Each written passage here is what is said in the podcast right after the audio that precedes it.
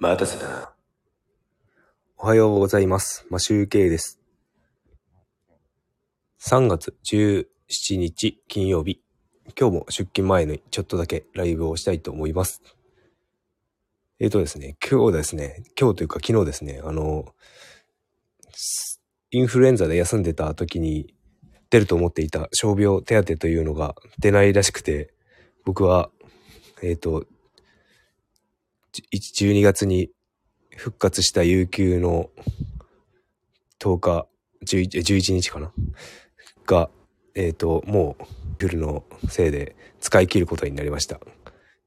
ということで、12月まで有給がなしということで、これからは何か病気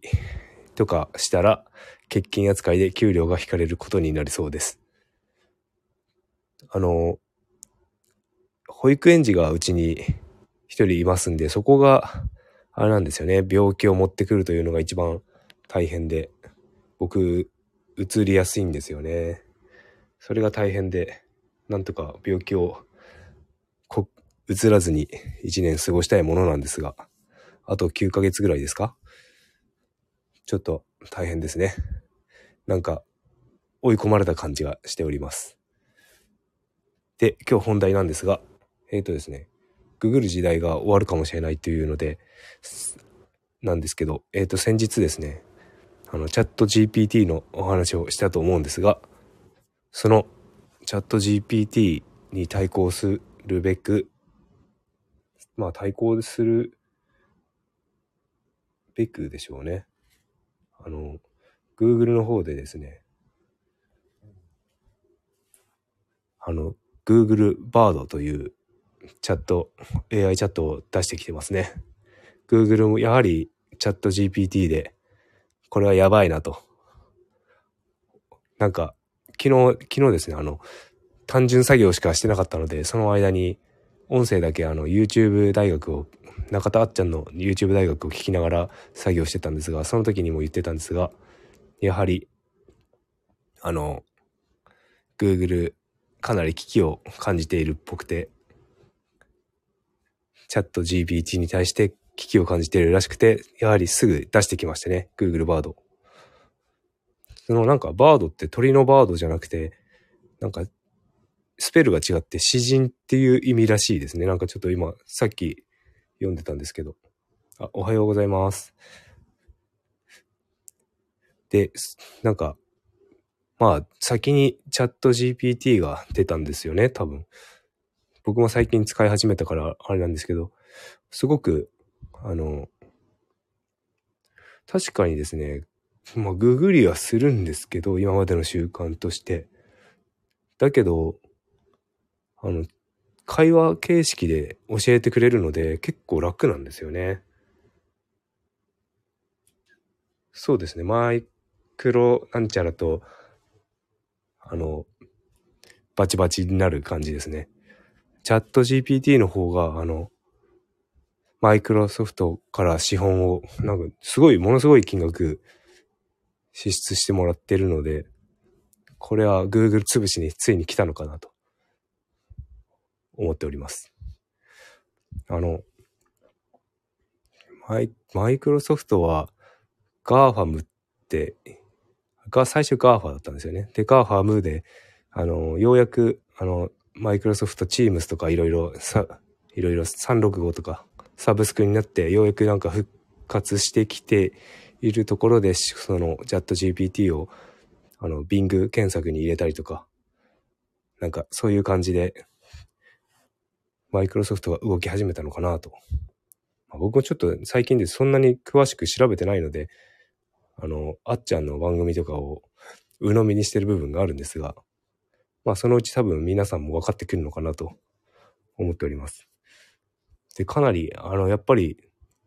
使い勝手なんですけど、チャット GPT を使っていろいろ僕も調べたりしてるんですけど、個人的なこと調べてるんですけど、フリースクールの件だったりとか、教員免許のこととかいろいろ調べていて、楽なんですよね。勝手にいろいろ一個ですね、こっちから質問すると、もうこういうパターンがありますとか、1、2、3とかいろいろ出してくれるんですよね。なので、かなりやっぱり、Google でなんとかって検索して、まあ、1ページ目に10個出てきて、それを一つ一つタイトル見てなんとか調べていくっていうよりもかなり楽なんですよね。ということは、かなりそっちの方が使い勝手がいいのかなと思っております。そうなんですよね。YouTube 大学分かりやすいんですよね。やっぱなんか話してくれると読むより楽っていうのがありますよね。まあ人によっては文字の方が分かりやすいっていう人もいるかもしれないですけど、僕は耳の人間なんで結構聞く方が楽なんですよね。だからちょっと国語力ちょっと低いんで多分国語はね、なんかなかなか小学校のところからなんか苦手だったりするんで、聞いてる方が楽だったりして。で、そのチャット GPT、まあ僕、今度 Google Bard もちょっと使ってみようかなと思うんですけど、まあ、Google のこの検索エンジンの能力がチャットにどう生かされるのかっていうことはちょっと見てみたいですよね。で、Microsoft の Bing がもうそれをチャット GPT のなんか機能を取り入れてきてるっていうことを書いてあったので、どうなんですかね。Bing を使うことになっていくのか。で、iPhone や Android がどう、チャット GPT など AI チャットを入れていくのかなっていう、そこがちょっと気になります。で、Android が多分半分、まあ、シェアが半分ぐらいあるんで、Google の方はそれ、Google Bard を入れてくると思うんですけど、まあ、Apple がどうなるかってことですよね。で、Apple も、あれですよね、昔、日本はもう7、8割がもう Apple ユーザーだった、まあ、iPhone ユーザーだったんですけども、シェアも半々ぐらいになっちゃって、若干 Android の方が多いんじゃないのかな、今は。てか、だいぶ Android 機能が上がって、まあ、価格も安いですしね。ハイエンドのやつ買う必要ないですしね。中華製のなんか2万円台のスマホでもかなり iPhone より機能良かったりとかするものもあったりとか、カメラもいいし。だけど最初に妻の Oppo のスマホを使っているんですけど、最初になんか情報提供をするっていうのに同意しなきゃいけないっていう、中国に情報を送られてしまうっていう、ね、なんかもう嫌な同意書みたいな、同意ボタンさせられるっていうのがちょっと嫌ですけどね。まあ、何かしらスマホ使ってると情報は抜かれてると思うんで、まあ最低限のものだけ入れてという感じで、うん。なので、さあどうなっていくんでしょうかね。これから本当あれですね。で、わずか2ヶ月ぐらいでなんか100万ユーザーとかなんか、ちょっと数字覚えてないんですけど、チャット GPT がね、ユーザー集めたので、これから1年以内にもう結構変わると思うんですよね。なので、もうプログラム書く人もいなくなれば、ライター書く人もかなり増えるか、それとも単価が安くなるかとか、そういうことも考えられるんじゃないのかなと。やっぱこう人の働き方がすごく変わってくるから、人しかできないこと、まあデザインであったりとか、こうなんか人の気持ちがわかる人のコンサルとかそういう感じじゃないと、これから商売が成り立たなくなってきたのかなと思ったところでした。そうですね。iPhone でできなかったこと、Android で、うん。先になんか iPhone でアプリとかも iPhone のね、iOS アプリで作んなくて Android で作る方が無料でなんかね、なんだっけ、App Store じゃなくて Google Play に出せることができたりとかしてるので、先に Android を作る人っていうのも結構このアプリ開発とかでは多いみたいですよね。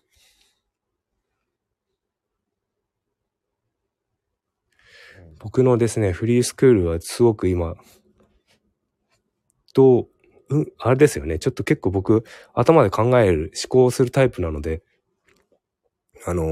やろうと思ってすぐ飛びつくタイプでもなくて、結構慎重派な性格らしくて、それはまあストレングスファインダーで出てるんですけど、1位が慎重派ということで。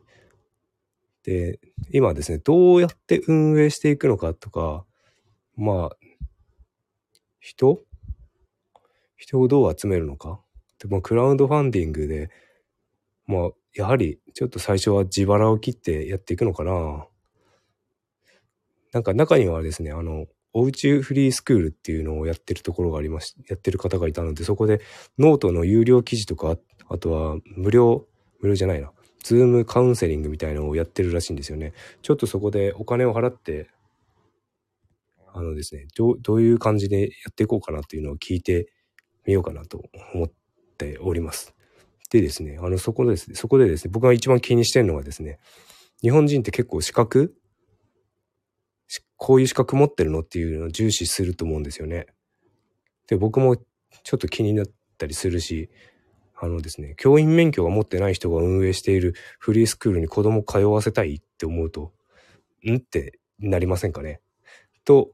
思っちゃったりして、だから僕は教員免許を取った方がいいのか、それともすぐに教員免許を持ってる人一人だけでも雇うというか、協力してもらえる人を探すかしなきゃいけないのかな。でも雇うと、まあ、月ですね、安くても20万ぐらいの給料を出さなきゃいけないっていうことをちょっといろいろ考えちゃったりしてます。でも教員免許を取るには最低2年でも資格2年間くらいは勉強してレポート出してとかやって資格取って、あとはあれですね、教育実習行かなきゃいけなかったりとか、なんで大学生の時に取んなかったのっていう、今更20年以上経ってっていう感じで、悔やんでも仕方ないことを悔やんだりしております。ですね。で、ちょっと、まあなんかちょっと、あれですね、協力してくれ、いただける方とかいたら、すごく嬉しいですが。ナンバーワンさんは、ちょっとあまりこういうあれで聞くのもあれなんですけど、どのエリアに住んでいるかとか、そういうのも結構あれですよね、気になりますよね。なので僕は札幌にいるんで、どこに最初にそういうのを作ったりとかすることができるのかとか、まあアートとかだったらあれですよね、実際に人と会わないとこうなんか教室って感じしないですよね。なのでなんか全国各地に作りたいとは思っているんですが、まあその方法とかもいろいろチャット GPT に聞いてみますという感じで今日は終わろうかな。お弁当を作っております。お弁当を作ってもう終わりましたので、そろそろ終わろうかなという感じ。ああ、北海道来るんです北海道僕出るかもしれないから、ちょっとそこのところがまだわかんないんですよね。チャット GPT と今日は会話して単純作業をしようかなと思います。それではありがとうございました。それでは良い一日をお過ごしください。今集計でした。